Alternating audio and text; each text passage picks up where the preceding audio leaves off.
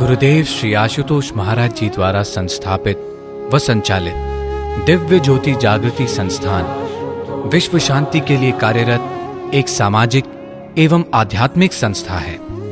संस्थान की आध्यात्मिक गतिविधियों के अंतर्गत प्रस्तुत है श्रेष्ठ विचारों की श्रृंखला प्रेरणा प्रवाह की कड़ी 142।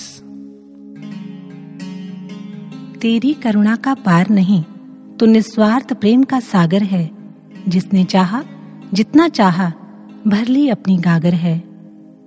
गुरु भक्तों, गुरु का सगुण साकार स्वरूप होता ही ऐसा है।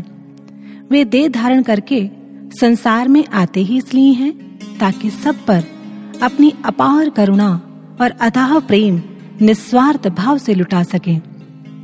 श्री रामचरितमानस के भीतर इस संदर्भ में बड़ी सुंदर घटना का वर्णन आता है।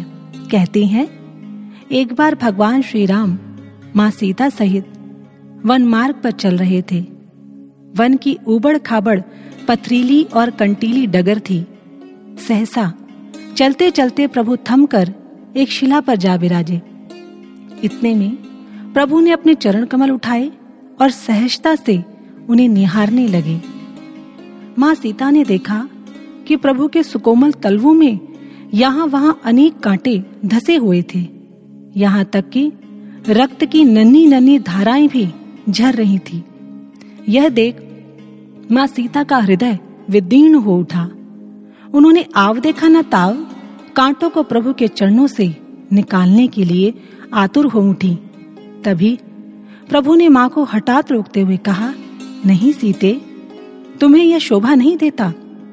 तुम तो साक्षात भक्ति स्वरूपा हो और भक्ति का तो एक ही कार्य होता है, सबको मेरे चरणों तक ले आना, फिर चाहे वे कांटे ही क्यों ना हो। तुम्हारा उन्हें मेरे चरणों से अलग करना अनुचित है। यह सुन माँ सीता व्याकुल हो उठी और कहने लगी, हे प्रभु, फिर आप स्वयं ही इन्हें शीघ्र निकालकर बाहर फेंक दें। प्रभु श्री राम आंखों में करुणा लिए कहते हैं, देवी, ऐसा कार्य तो स्वयं हम भी नहीं कर सकते। देखो ना, कितनी गहराई तक इन्होंने मेरे चरणों में समाने का प्रयास किया है, कितने विश्वास से मेरे तलवों में शरण ली है। कांटे ही सही, पर कैसे इन्होंने स्वयं को मुझे समर्पित किया है। और ऐसे समर्पित शरणागत मुझ पर आश्रित हुए कांटों को मैं निष्ठुरता पूर्वक कैसे ठुकरा सकता हूँ। सच्ची है भगवत जनों, ऐसा ही विश्वास और पूर्ण समर्पण समय के सदगुरु हर शिष्य से चाहते हैं। हमारे शरणागत वत्सल पूज्य गुरुदेव श्री आशुतोष महाराज जी ने कभी यह नहीं देखा कि हमारे पुराने कर्म संस्कार कैसे हैं, हम में कितने दोष दुर्गुण या विकार हैं। वे तो मानो समाज के खुले प्रांगण में नंगे पांव ही चल रहे हैं। फूल कांटों कंकड़ पत्थरों आदि जैसे जीवों को भी खुला न्योता देते हैं कि आओ बेझिझक ब्रह्म ज्ञान की अलौकिक छत्र छाया में आओ। वे निस्वार्थ भाव से सबको अपना ममतामयी आंचल प्रदान कर रहे हैं, सबको अपना रहे हैं। और जिसने भी उनकी इस अलौकिक छाया को पाया, उसके तो बस यही उद्गार होते हैं। चारों ओर चिंताओं का घोर अंधेरा था, इच्छाओं वासनाओं के तूफान ने जीवन को घेरा था। तब जिसको पा जीवन को प्रेम की ठंडी छांव मिली, पाकर जिसे जीवन की सूखी मुरझाई कली खिली, जिसे पाकर बढ़ता पुण्य कर्मों का कोष है, वे केवल मेरे प्यारे सदगुरु आशुतोष हैं, सदगुरु आशुतोष हैं। भक्तजनों, हम सच में परम सौभाग्यशाली हैं जो हमें ऐसे पूर्ण सदगुरु मिले जिन्होंने हमारे अंतर्घट में परमात्मा का दीदार करा दिया। ऐसे गुरु को पाकर एक सच्चा शिष्य जान लेता है कि पूर्ण को दिखाने वाला उसका गुरु साकार रूप में स्वयं पूर्ण है।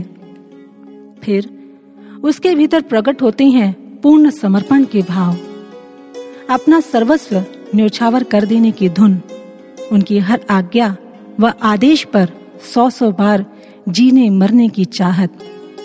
उसके कर्मों में यदि कुछ झलकता है तो गुरु की आज्ञा, गुरु की सेवा, उसके विचारों में यदि कुछ समाया है तो गुरु के आदर्श, गुरु के विचार। उसके श्वासों का यदि कोई स्वामी है तो वो उसके गुरु ही है।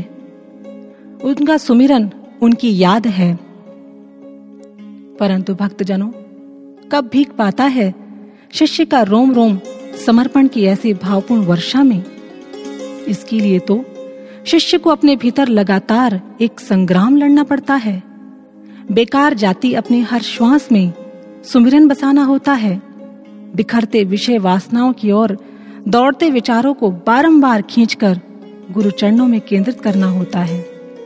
इसी आंतरिक संघर्ष द्वारा शिष्य का अहम भाव स्वाहा होने लगता है। समर्पण की अवस्था में शिष्य का ना कोई अपना विचार रहता है, ना निजी मत। गुरु की इच्छा ही उसकी इच्छा बन जाती है। उसका रोम रोम फिर यही गाता है, मालिक तेरी रजा रहे और तू ही रहे, बाकी ना मैं रहूं ना मेरी आरजू रहे। ऐसा शिष्य स्वयं को पूरी तरह से गुरु को अर्पित कर चुका होता है।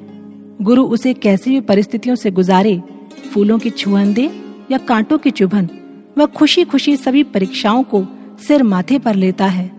वह पूरी तरह मिटने को तैयार रहता है। भगवतजनों, यह आध्यात्मिक नियम है कि गुरु दरबार में जो भी कुछ बनने के लिए आया वह मिट गया, पर जो मिटने के लिए आता है वह बन जाता है। ठीक उसी प्रकार जैसे मिट्टी जब कुम्हार के हाथों में आती है तो वह उसे गूंथता है, पैरों तले रौंदता है, गढ़ता है और अंततः भट्टी तक में पका देता है। वह उस अग्नि परीक्षा से भी चुपचाप गुजर जाती है। कुम्हार के आगे उसका यही समर्पण उसे एक आकार देता है। पैरों तले रौंदे जाने वाली यही मिट्टी फिर घड़े रूप में लोगों के सिर पर स्थान पाती है।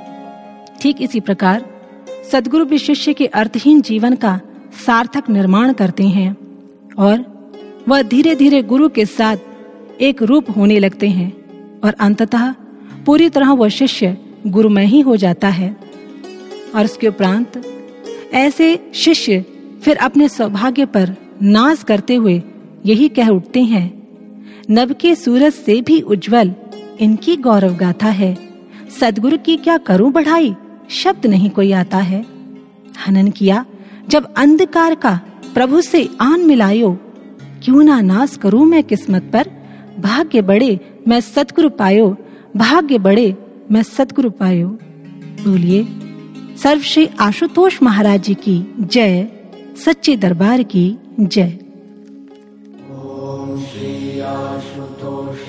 प्रेरणा प्रवाह की अन्य कड़ियां www.tjjs.org पर उपलब्ध हैं।